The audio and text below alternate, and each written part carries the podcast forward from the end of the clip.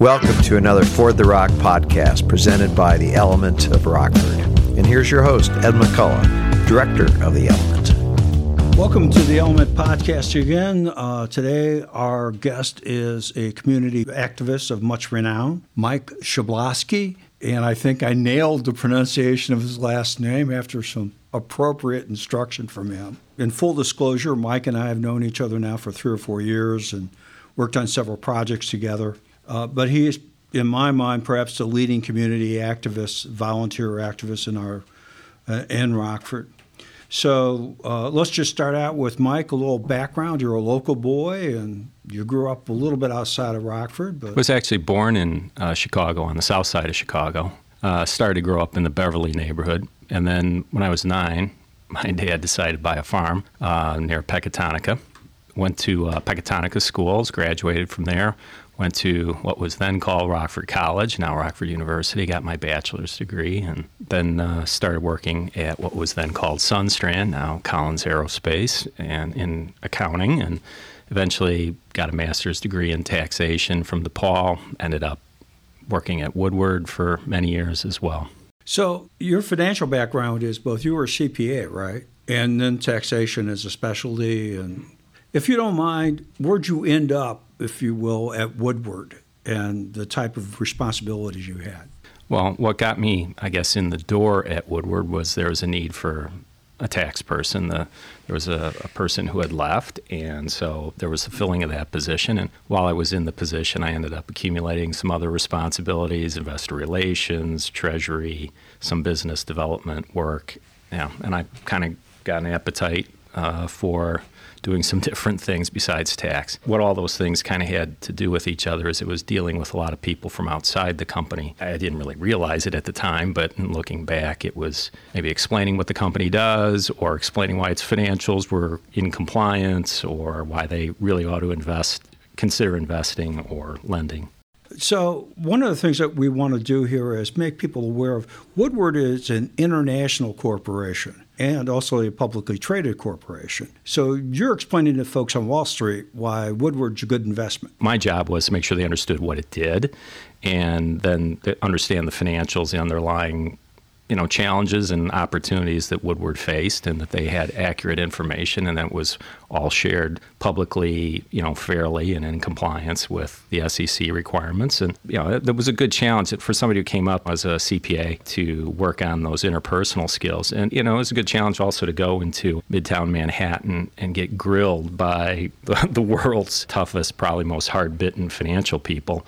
Why am I even giving you 15 minutes? You know, you've got two to explain why I don't toss you out of here and, I, and, and, free up some of my time. You had to be concise. You had to get to the point, and uh, you had to make an impact. It was a good lesson. And again, kind of got thrown into the role because there was a void, and I either raised my hand or I didn't take a step back when the opportunity came up. And either way, it drew upon some of the education actually that I got earlier, particularly like at Rockford University. While I came out of there with an accounting degree, I also was taught to you know, be a team player, taught to be a listener, and capable of writing. And so those skills served me well. I mean, beyond just the technical accounting rules, and and to be able to tell a story too. I mean, that that's credible, holds up, and they remember because they would get these visits from you know hundreds of people every year, and you had to stick in their memory. And some of those relationships actually stuck to this day.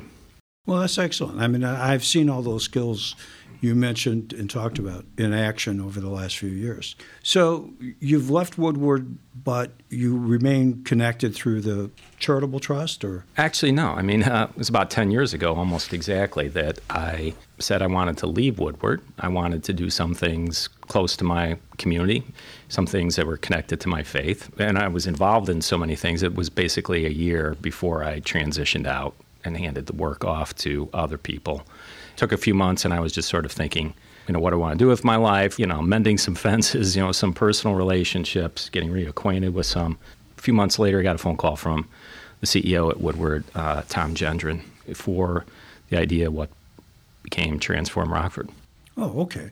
Let's go back real quick. Explain really in a nutshell, give us that succinct. What does Woodward do? Yeah, Woodward's an energy controls company. If there's energy to be managed, energy in the form of it could be electricity, fuel, steam, air, it makes controls, valves, actuators, things that manage that so that you get the right amount of power to the right location in certain types of equipment. Now, where it makes those parts is generally for into the aerospace markets. They make, like, for example, fuel systems on aircraft, uh, but they also do fuel systems and controls for things like uh, natural gas turbines that uh, are used to produce electricity, steam turbines, huge diesel engines, Woodward pumps for moving diesel fuel around them, things that go on like ships or Caterpillar equipment, you know, where there's a lot of power, there's a lot of engineered content that's going to be needed to make sure that this stuff operates efficiently and safely. Okay, I've lived in Rockford most of my life, and now I know more about Woodward Corporation and what it does than ever before. I've obviously seen your passion for the community and change and things, but you got the call from Tom Gendron and Transform Rockford. And how did that start out, or how did you guys get that up and running? Let's start off because Tom's possibly the best listener I've ever been around.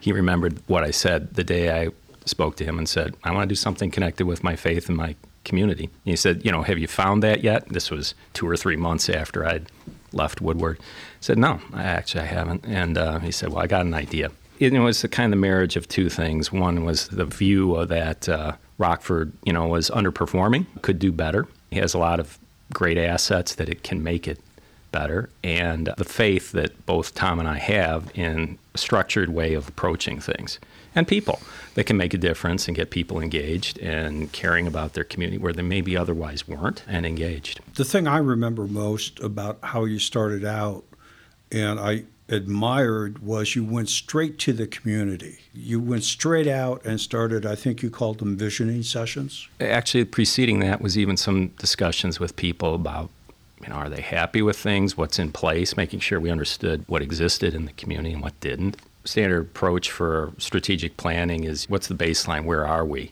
And we had, as a community, right around the time I got the call, coincidentally, was the um, maybe you remember the story in Forbes where we were named third most miserable community in America. Oh. So that's a reminder, a little bit of a baseline that you may not agree with how Forbes came to that conclusion, but it's a fact that Forbes did say that about us and said it to an awful lot of people.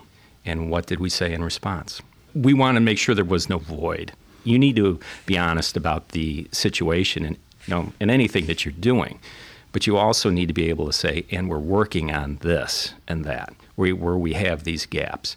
And so, actually, where we started before the visioning sessions was was a session that some people kind of boiled it down to calling it the brutal facts, which was this is the situation we're in.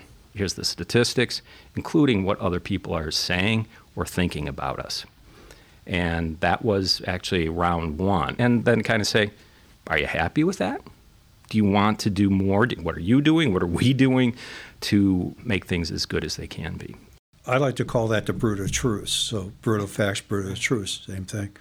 Who were these people? Were they what we might classically call community stakeholders, community leadership, or? I mean, it was anybody, anybody and everybody. I mean, we went to all sorts of places, and we were really intentional about uh, you know how we engaged with folks. I mean, you, you literally couldn't go to the hundreds of thousands of individuals, but you can connect to people through their networks and reach them. And so we were, you know, intentional about um, through the public sector, through governments, you can reach people. You can also reach people through the not-for-profits, through the faith community, through the business community, and connect through there. There was no one-stop shopping, but the truth is, every individual, most individuals, I should say, you know, participate in more than one network in the community, and there's ways of reaching them. May not be directly, but at least indirectly. So that was one of the first things we did was create that map of the largest networks we could find of people, so as to make sure we could get at least get messages out and messages in that needed to be heard. And yeah, it was, that was one of the first things to do was to actually build that before we engaged in what you're remembering as the visioning sessions. I think that's very wise, and it's also one of the points of this uh, podcast is to talk about small and medium cities, and this is something that could be replicated in I don't. Fort Wayne may have already done it, or Des Moines may have already done something like this. But I find that a fascinating, and a good way to go about this. You wrote that up, or you wrote those results up. Was that where you started with the top 25, or was that after the visioning sessions, or that was after the visioning sessions. We did about 50 visioning sessions, and you know, some of them we had hundreds. I don't know, maybe maybe I don't think we had a thousand, but we did have several hundred at some. One time, uh, I think it was in the middle of a snowstorm. I don't know. It was like a handful of people showed up at the Cherry Bowl in Cherry Valley on, a, on a, like a foot of snow night. They're also some of the most fun. You know, I mean, imagine the hardcore people that care about their community go, I'm glad you came. And so you, you remember those folks, every one of them that made, you know, there's some of these things that made an impression on you. And the key part of it was to make sure that they were engaged and to make sure that others were listening, ourselves, myself included, and others, because there were things to be learned. There were people with, you know, physical challenges that would tell you about what, you know, it's like, you know, how their life could be changed so much if we had these things. You know, um, you had people at Carpenter's Place that were engaged. We did a session there. You know what a day in my life is like. And what was beautiful about it was, you know, there was so much commonality of what people really wanted. That's what we wanted to get them talking about was what do you want to see in the city? What do you want to see for your community? And they were the same things. They wanted to see the next generation flourish. They wanted people to be safe. They wanted to have jobs and decent education. And to get people at these sessions actually talking among themselves.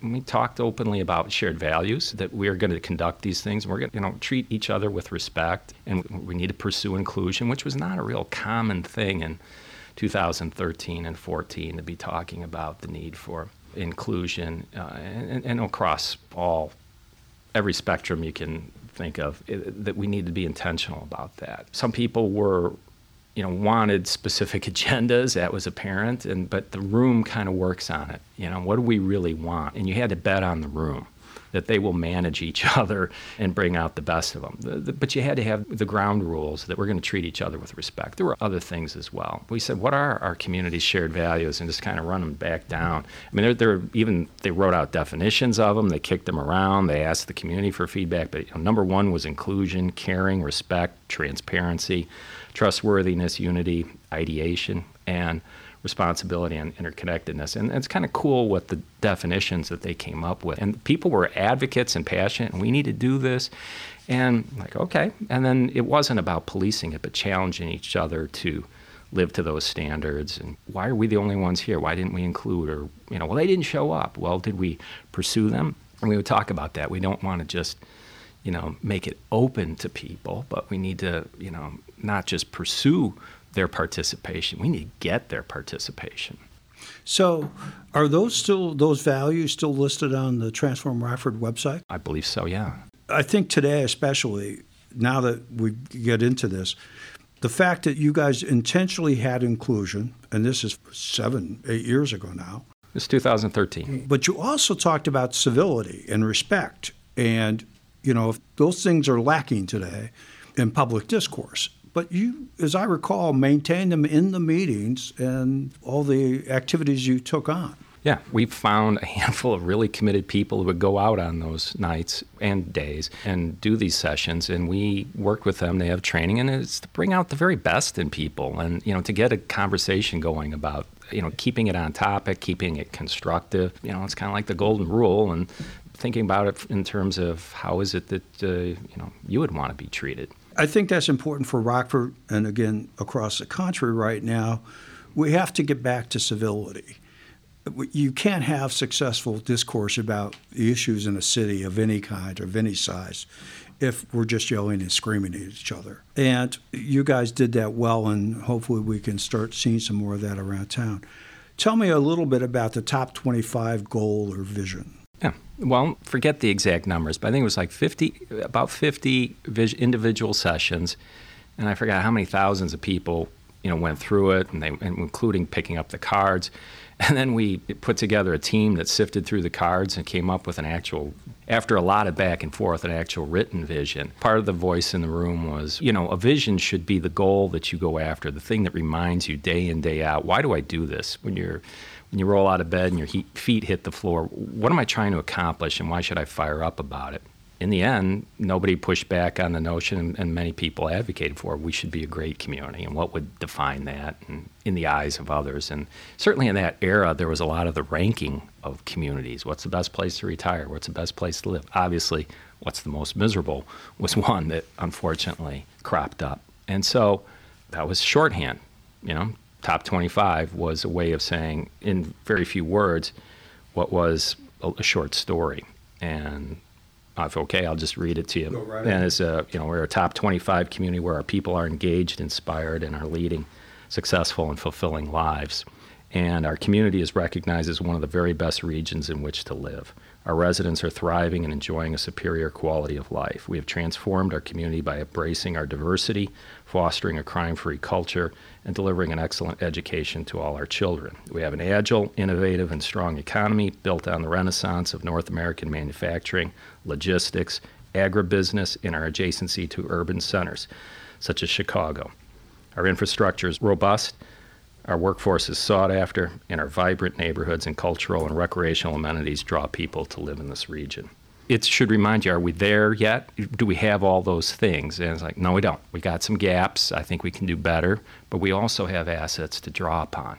And that was key to, you know, to launching this was the belief that we do have some great assets. And, and the visioning sessions were a chance to remind everybody of you know what do we have to leverage to make our lives better. We are blessed with a lot of you know great things. Well, I'd have a hard time arguing and changing that. I mean, shortened it maybe, but you already had the shorthand of the be a top 25 city. But the notion of reaching for excellence or being a superior community was something uh, then Mayor Morrissey shared, and in a way, has not gone away. I think I personally, in the element, our organization still strives for that. One compliment I want to pay you and the group Rockford has always been very negative. I've done a lot of attempts at change.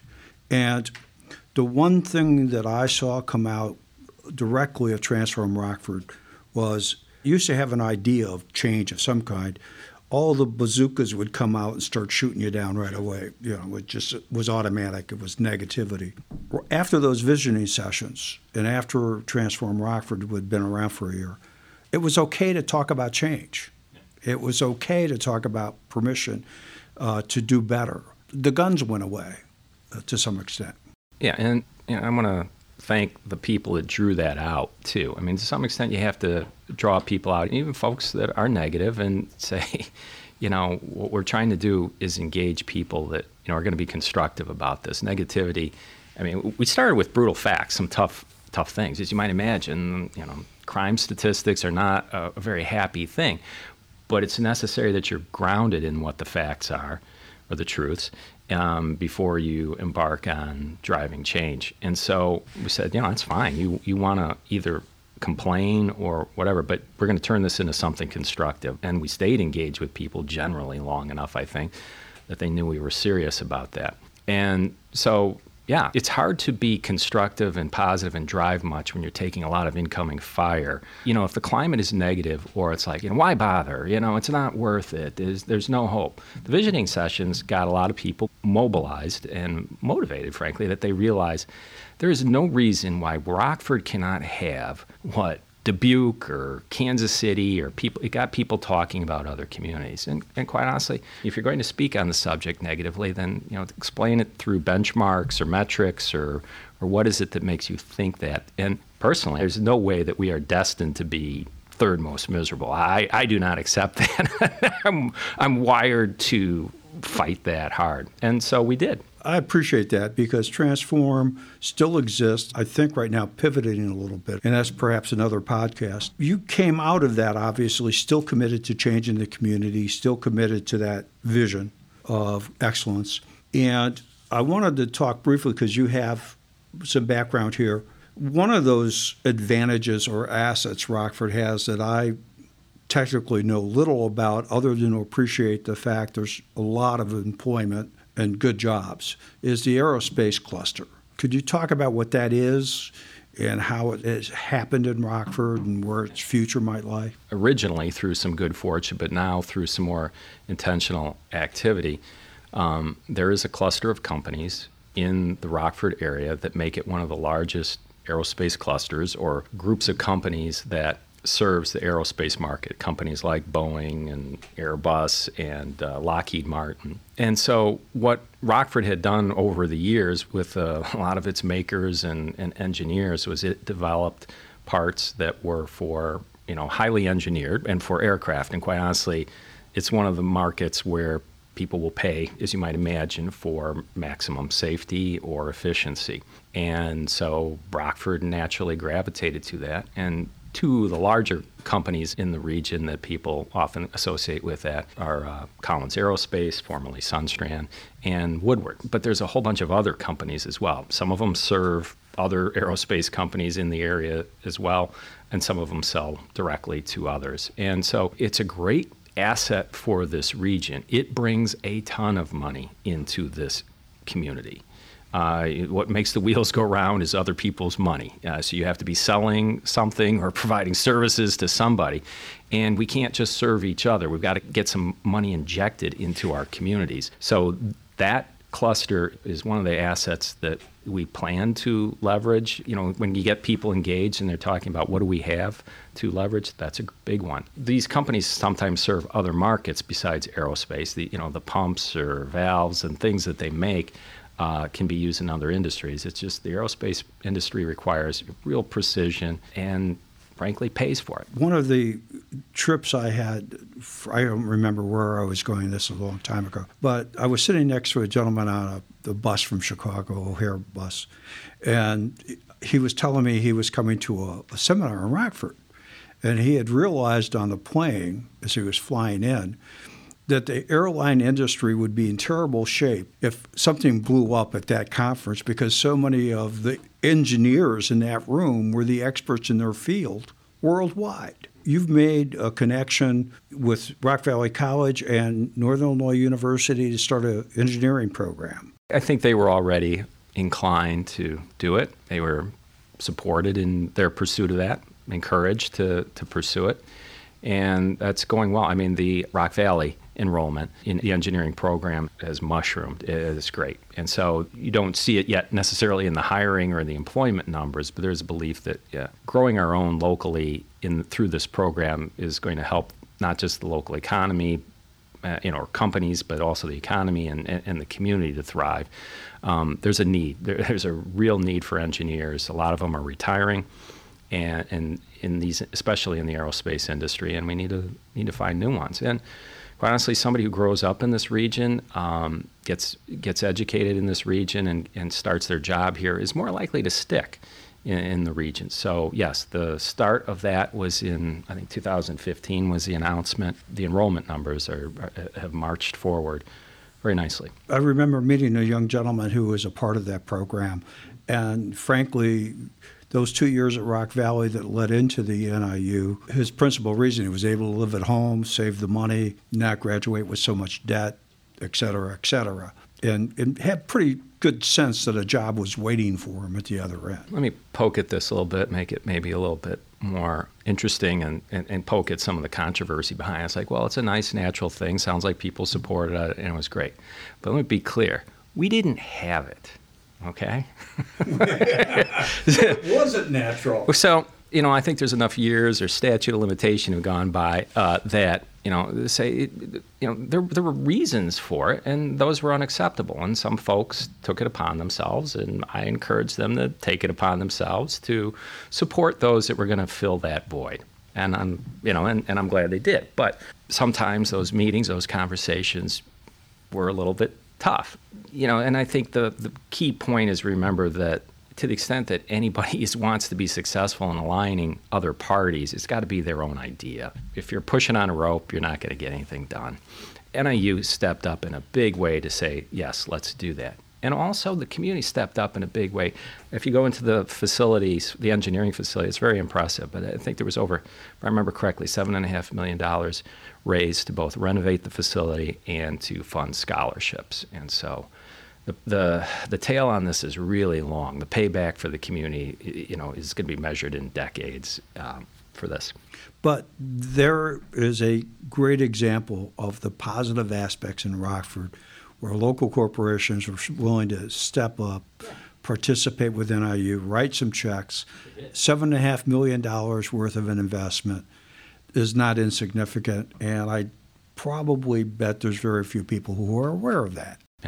Yeah, um, but maybe your neighbor or somebody in your family can take advantage of it because this data is maybe a few years old, but it was that in the case if you had a young person or any person wants to go to Rock Valley and then on to NIU for their engineering degree, you could get that done for if you had no financial aid for under $40,000. And that's really uncommon and knowing that they're going to knock down the door locally or or nationally for your uh, services when you come out of it. Now, it's hard work for four years, but engineering is not for everybody. But the question was, why don't we grow our own here? And the answer was, yeah, we should. And, and, and good folks stepped up in a big way. Well, kudos to everyone involved. I think that's just a, a great program and a great example of what happens when we stop the silo business and we get together. And I think what's great is that both schools, of course, and many of the companies that were key to making this happen, their leadership has changed. You know, it's not the same people that decided in 2015 that they've moved on, but the organizations remain engaged and committed to, to making that program work because it makes sense. That's where a program goes from being a good idea happening, but becomes sustainable was when those leadership changes take place and they keep it going. That's, That's the definition of sustainable. There were sleepless nights. Can we do this? Are they going to back out? What if this? What if they, you know? It's tough. The people that, that led that effort really had to persevere through some things. And as you might imagine, there were people who were quick to point out well, maybe there's a reason we don't have it. This is Rockford, uh, you know, the sorts of, you know, the litany, the litany of things of like you, you know, you know, maybe you shouldn't poke at that. And then there's, there's a long list of those things that maybe you shouldn't poke at. That maybe Rockford should be different. Maybe Rockford shouldn't have these sorts of things. Maybe Rockford shouldn't be respectful or inclusive. Oh, really? Well, that's that's another great reason to have this room full of people. Come on in. What was it? What were you saying about that? And like, well, um, they soften and they realize that they should pursue what's best for the community. They could pursue their own self-interest, at the same time, of course. Well, they have to have a payoff of some kind. Yeah. Right? Everybody does. This, again, is just a, one concrete example of the kinds of things that, frankly, probably wouldn't have happened without Transform Rockford to go back there. I mean, that attitude's changed. I'm okay not being certain. I'm just, the one thing I said was I'm not okay with not moving toward top 25. Who exactly is the, you know, stick that stirs the drink? I don't know. I don't care. Just do it. Somebody do it. Just keep going towards that vision. Yeah. Confidence that we'll figure it out and we should have the resources and be supported by others. Uh, if we're benchmarking with others that have done it before, we're following best practices, do it in a smart, educated way. Excellent. The other cluster I wanted to talk about is logistics. If I'm not mistaken, you're currently on the Chicago Rockford International Airport Board in my past involvement, the logistic cluster, it goes beyond just the airport. I mean, the airport's probably the hub of it. Not probably, it is the hub of it. But can you give us a little bit of a description as you see the logistics sector now and going forward? We're blessed with you know two major things. One is you know, incredible infrastructure that those that came before us you know built in, in our backyard you know, I 39, I 90, US 20. Um, they're the ones that arranged to have, you know, Canadian National, Burlington Northern, Union Pacific going through and around our community and to build a nearly two mile long runway that can handle any aircraft. All these things are in our region. That sort of infrastructure was built and has been tended to and upgraded over the years. And the second thing that we're blessed with is proximity to one of the biggest markets in the world. Uh, Chicago really is. It's also one of the most congested markets as well. I, I don't know what it, exactly the numbers are, but it, it, takes basically as long for freight to get from uh, by train from San Diego to Rochelle as from Rochelle to Indiana. You know, to have to go through Chicago is, is a nightmare. And, and, and so, why would you want to put that sort of logistics infrastructure, just further stress the Chicagoland? And so, you know, we're blessed with the proximity, and quite honestly, their challenge can be uh, you know something we can help with and, and, and, deal with and that's part of what the airport is doing but also especially what you see going on in rochelle a lot of the businesses there are escaping the congestion and, and getting their, their work done there um, along the rail lines um, and taking advantage of those, those assets. And, and the community is rallying around that and saying, yes, we can bring jobs, we can bring money and investment uh, by leveraging that infrastructure. I once realized, I don't remember where I got this, but if it's not the top, I 39 is among the most traveled truck routes in the country. I used to think the big one's 95 and going into Chicago. Well, the real logistics and goods and services are driving down I 39. You see that, um, and people are discovering that more and more that not only should the truck go there, but maybe the facility that, you know, warehouses the inventory or you know services it or you know the sales offices i mean more and more that, that is occurring on I-39, that I-39 corridor, and it's it's powerful. It, it, and it's in the early stages of being really discovered. So that's an opportunity for growth into the future, is to exploit that, uh, take greater advantage of it. Now, Amazon has made a couple, more than a couple, probably significant investments. But one of the things we talked about is this notion of people flying stuff over from Europe and letting it, getting it here for distribution out. Mm-hmm. And it's smaller companies. It's not necessarily Amazon or, but the airport's recently made a couple of investments in that area. Yeah, it, it's it's something that's really only started recently.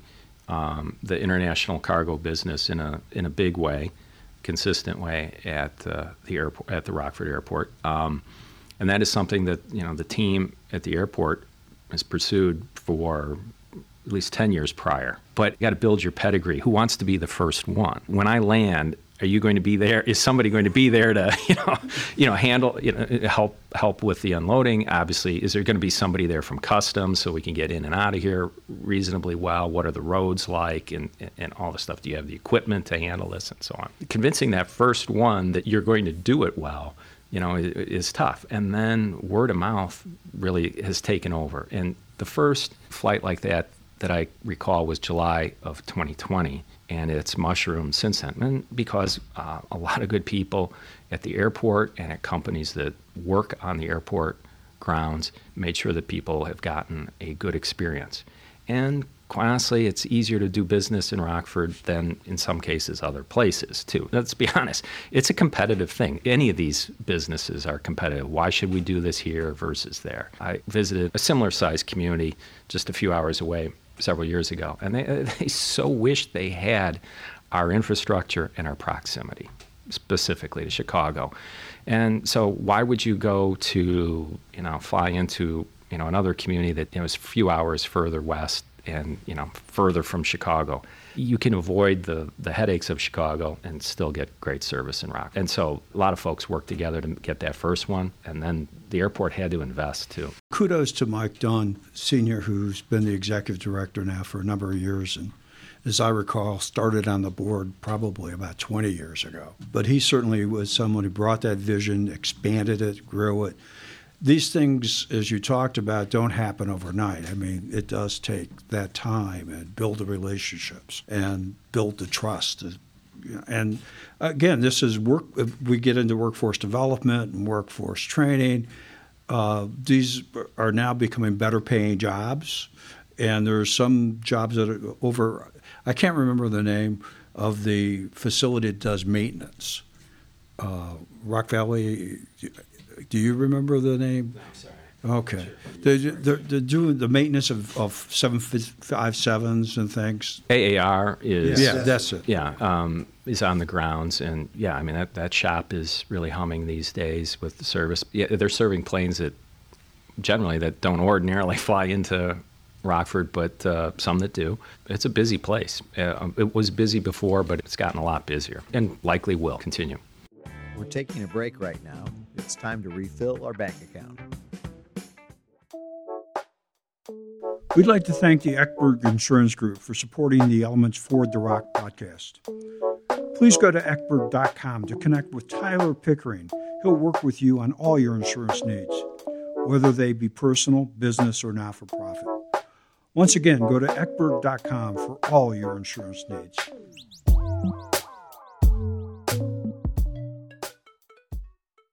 So we have, and I was doing a little research. Uh, I found out that there's the uptick in growth potentially in the aerospace industry, at least by most financial forecasts. So we've got logistics that looks like a growth sector over the next five to ten years. Aerospace looks like a growth sector over the, a recovery slash growth sector over the next five to ten years. What else are you optimistic about in Rockford? Let's start off with. Uh, I mean, we're we're natural resources. I mean, we're blessed with some of the most fertile soil in, our area uh, of anywhere in the world and water. You heard me maybe mention agribusiness earlier. Um, I still believe that it's a natural for that. Still, the majority of our um, fruit and vegetables is coming in from elsewhere, and I, I would rather have a northern Illinois grown tomato that rather than one that was picked uh, one or two thousand miles from here and when it was green and rock hard and hoping it turns out okay when it gets here. I think there's more and more opportunity for, for that sort of thing with those assets. And just from a recreational standpoint, too, the natural things that we have, the rivers and the, the woods, and that we've had the foresight as a community to set a lot of those properties aside so that they're there for people to enjoy and to maintain a natural environment that's a healthy place to live. We have as many, if not more, forest preserves within Winnebago County and Boone County than probably any geographic area our size in the country. I mean, I'm stunned always stunned by when I look at a map how green it is. You know, I talked about benchmarking earlier too. You take a look at other communities in the Midwest. The Winnebago County Forest District is is an amazing asset and the properties it has. And people more often in the Rockford community talk about the Park District, which is an amazing asset, the services, facilities, um, natural resources that it has, but it's complemented by an amazing forest preserve district. It's something that certainly attracts visitors, but it also attracts people that want to live here as well. And so I still think that there's an opportunity for these sorts of quality of life, you know, there's cost of living opportunities to get the story out of, you know, the reasons to live in the Rockford region. I'm happy to see that the city of Rockford has supported an effort to promote that to people who potentially will be living in, in the community. And I think there's a lot to sell people on. If you don't mind, why don't you explain that uh, I know there's a recruitment program about to start or on the verge of starting, and, and, Woodward Charitable Trust played a role in that. Can you explain what the program is? Um, it's still being put together, but I think it's going to be marketing directly to people potentially who would want to live here. Um, some of the, those folks would include people who would maybe boomerang back here. Honestly, engage families. You maybe in a cheeky way, maybe maybe straightforward. But point is, come on home. You know, you've got a you've got a natural support system. You know, mom wants to be a babysitter. Come on back, right? There's a lot to sell about the quality of life. We can also talk about the challenges that need to be addressed, and rather than make light of them, talk about the things that we're doing to to improve that. Having that, we're working on it attitude, and we better be working on it, while at the same time credibly, accurately, marketing the region for, as to why people should wish to live here can help grow the economy, the population. It's not a secret we've been losing population in recent years in both Illinois and in Rockford uh, region, and let's get that addressed. Um, it's in everybody's best interest to keep stores full, um, neighborhoods full, and and vibrant. Well, the Elements mission started some 12 years ago and part of that was to attract artists. But as we got into it, the more we realized we think of ourselves as an economic development group, actually, because what we want to pursue is improving the quality of life in Rockford. Because if you improve the quality of life, you tend to retain employees and retain people and attract new ones rather than have this loss. It's one of those things that needs to be tended to, in my opinion, and, and brought along the artistic, cultural, recreational amenities that are here in a community. A big part of why people live where they do or why they why they leave a place And so we need to tend to that. That those things don't always just happen. If you look at what other communities do, again, benchmark with them they're intentional about being supportive of artists and, and the sorts of environments that, that allow them to thrive and, and create an environment that's healthy for people to live. And that's just fun, too, to be around creative people. You learn, you're challenged, you, you grow, and you end up appreciating that. Kudos here to uh, the CVB, John Groh and his group the, the sculpture program, along with the park district involved there, the mural program, the beautification over the last four to five years, I think has had tremendous impact. And downtown is so much healthier coming out of COVID, so much healthier than I would have imagined. How did you think it was going to end up, uh, let's say two years ago? What would you have thought? Well, I don't think we're out of the woods at this moment. I think there's going to be some things that have changed forever, and some of the old things that we you know missed are going to be coming back, and we'll figure it out. All those folks that have been you know hanging in there tough or planning to reopen, you know, it's going to be an exciting time to figure out what happens as as hopefully we're transitioning from pandemic to something less. And um, know, we get back to doing some of these things face to face and as as large communities. And so you've got the organizations. You mentioned the Element. You mentioned the Convention and Visitors Bureau. Um, they're doing this, and also, I mean, the residents, the neighbors that just go, you know what, we're going to do Polish Fest year in, year out. That's it. Like they don't, they didn't ask for much permission. Maybe they get a permit, but I mean, they just go, we're going to do it, and you're welcome. Everybody's welcome. Those are the sorts of things that an intangible that people want to be around. And not that that one is for everybody, but that sort of initiative and stick to itiveness, uh, that's cool. And you want that in a community. It makes it more resilient than just waiting for, you know, city government to tell us it's okay to have a festival, right? And and so that's part of what in my mind, you know, the element it, it helps spawn some of that more spontaneous stuff, a little closer to the grassroots. And you need that while you also need that, you know, citywide planning, countywide, region wide. What do you see as we listed some of the assets, but what I don't know how to phrase this. Potential is a funny word, but what do you think Rockford's potential is, or where, if you had a strategy out three to five, six, seven years, what would you be building on now? What would you be thinking about, or what gaps would you fill, or issues, problems, areas would you address? There's two major things that people are looking for when they move to a community more than anything else. They want that, that fit and feel, but also in addition to that, am I going to be safe? Is my child going to be receive a good education? We, we can't do enough to address that in the community. I, I would say that we we got to redouble efforts all the time on that. Those are the two top measuring sticks that people use when they decide about a community. So I'm optimistic that we're going to keep after these things. But I, I would say those the stats on that are still a challenge. And I'm not really breaking any news with that, but we got to stay after that. And I wish we had more stuff going on. Part of my interest is to see that we push forward on things, particularly on the educational front and opportunities. They have thousands of unfilled jobs and not enough people in the schools to fill those jobs is crying shame. And while at the same time, this community generally had the highest unemployment rate in the state, or one of the highest unemployment rates in the state. And that's got to change. It's always funny to me because we have plenty of jobs to fill. I mean, we have thousands, literally thousands of jobs. And which, again, this is another one now that we think of as local, but it's really a national issue.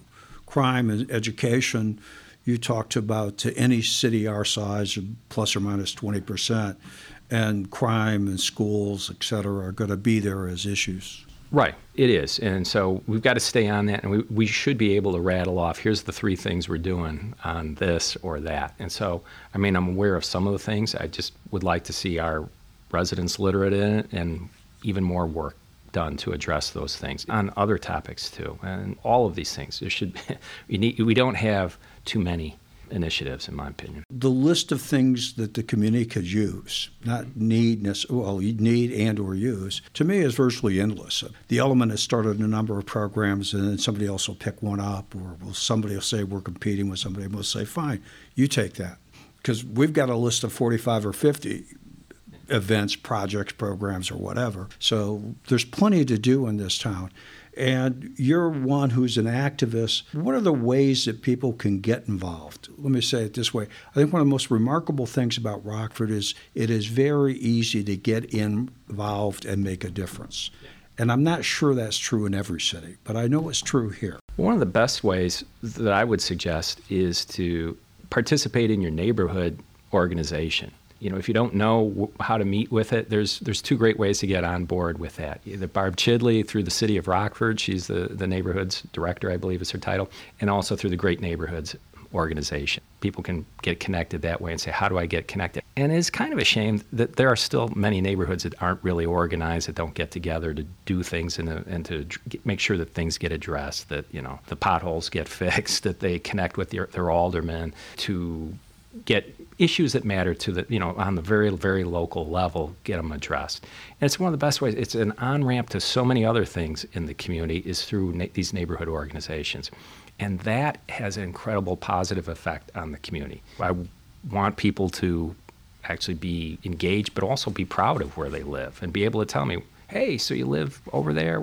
What could I do? What should I do if I go and visit in your neighborhood? What should I, what's the one or two things I'd like to see? Maybe that's me and I'm naturally curious about her, I'll find a way to make time to go through the neighborhood. But I want to know those things and be proud of it share about it. And actually, if you do it the right way and you engage with people, they do want to tell you. They do want to share. They they are proud generally. And when they get together in a neighborhood organization, it's more powerful. So, you know, one of the things that's kind of personal to me is I would I just wish we were more literate as a community and as community leaders in what are our neighborhoods and who are the local leaders in them and use it. And that's one of my, my things I've challenged the local media. They don't know the neighborhoods and they think it's good enough to refer to something as, well, that happened on the west side. Well, call it what it is. It's Signal Hill, it's Ellis Heights. You know, have a little respect for the, the neighborhood and the people that live there and make us a little bit better and aware of that. Well, I think any city's identity comes down to those districts. So whether it's the Prairie Hill District or, or, Justin Fern, who has done such a great job of uh, urban equity properties, done such a great job of downtown apartments, and 10 years ago there were none, and now there's like 500. But he is taking initiative brand parts of South Main as, uh, I think, the Waterworks District. And those things provide identity and that closeness. You need identity and you need to promote it. You need to be able to sell people on why they should live and stay in these places. But it will only be sustainable if the residents take it up and carry it forward. We, we could sit here in a conference room and pull out a map and, and give everybody a name and a capital block or something, you know. But but if the residents are proud and they they organize, and just take a look at like what's happened uh, around North End. You know, you got four neighborhoods that kind of converge there. I can't say I know for sure in the, the pandemic probably throws everybody a curve. But they had their own individual identities and things that they're proud of, and they also came together and collaborated on a number of things. That's an example of when it's working and it's pretty cool. You know, if you don't know the four neighborhoods that come together there, you got some homework to do. Well, it's Churchill's Grove and Edgewater, I know for certain. Uh, those two, I'm not sure the other ones.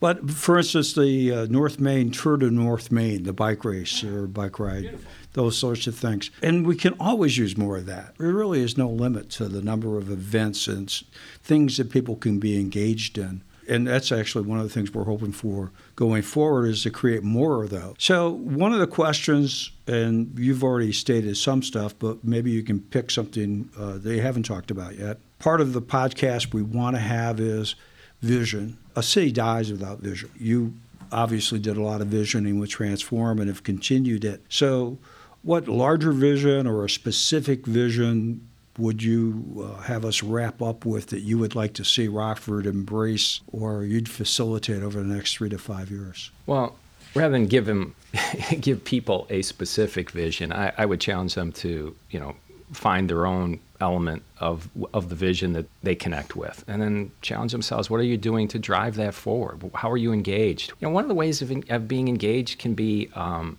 even to make sure you're listening and supporting others who are doing the work or challenging them or holding them accountable. Get engaged. I mean if if you see that hey there's a bunch of federal money that came in to change this about the community well what were the results? What did you do? What did you spend it on? That's healthy. Leaders in every sector need that sort of engagement and accountability but you know keep it respectful keep it constructive but you can be challenging. And and should be. Uh, this this isn't easy stuff. If you want to go from good to great, you're going to have to have to do some things that are a little uncomfortable. So I would I would challenge folks just find ways to get engaged, find things that you in particular are passionate about. There, there's any of a number of things that you could, whether it's your own neighborhood, whether it's others' neighborhoods. This is my observation. I think the community has a rich well of compassion.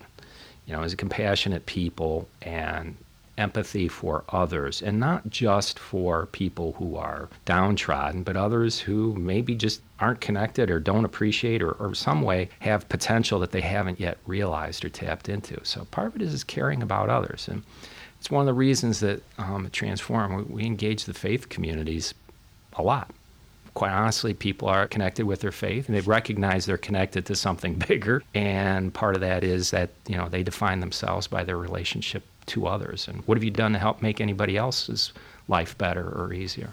Well, thank you for that one. I like that. That's a great response. And I think it's important that people have to understand, well, Gandhi, you know, be the change you seek or you want to see. And we don't have enough of that in Rockford. People do have to become more engaged. And COVID has put a dent in that but hopefully over the next couple of years we can ramp it back up. Yeah, that is a challenge for us. I mean, I, I, would say there's also a national tide too. You know, right now the headlines are about what are you know my rights a little less about what is my relationship to my fellow man and my community and how can I improve it. It's more about tearing down the other guys, so to speak. Well, it's hard to see some of this stuff as constructive. The question is, how do you define yourself? Do you define yourself by, you know, almost everybody when you engage them eventually talks about their relationship to their community and other people, and then it's easy. It's an easy, respectful conversation about, well, how do we best get you connected and engaged with others, and let's let's do that. Everybody can start by just you know, reflecting on that privately and going, well, what is the best version of me? Um, hmm. And if you're honest with yourself, you know, you'll, you'll see some opportunities. We don't have to make it hard for people by saying, well, you got to come out and tell us that in public. No, you can do that privately and then work on it yourself privately. It, the transformation, I believe, you know, begins inside of people. And it's not trite. I mean, if you're not motivated personally, I can't force you. I think that's very true. And along with being the best version of yourself, how do you help make it the best version of Rockford or the Rockford region? Yeah. And at the same time, be aware. Quite honestly, when we started with the Transform Rockford initiative, that notion of, well, what do you think about the community? Nobody necessarily thought about it that much. I'm sure mayors and uh, you know elected officials sort of do, but they don't necessarily think about, well, boy, that business, we need to hang on to that business or attract a business or grow. Sometimes they're working really hard to keep the streets, you know, paved and plowed and officers uh, in uniform you can't drop that responsibility off on any one person. But quite honestly, there is such a thing as a community. Excellent. Well, thank you very much, Mike. We appreciate it. Our guest has been Mike uh, Schablaske, and a community activist involved in far too many projects to mention at one time. And we thank him for being a part of the uh, Second Element podcast. Thank you for listening to another Ford the Rock podcast by The Element. You can find us on Apple, Google, or any place you typically access your podcasts.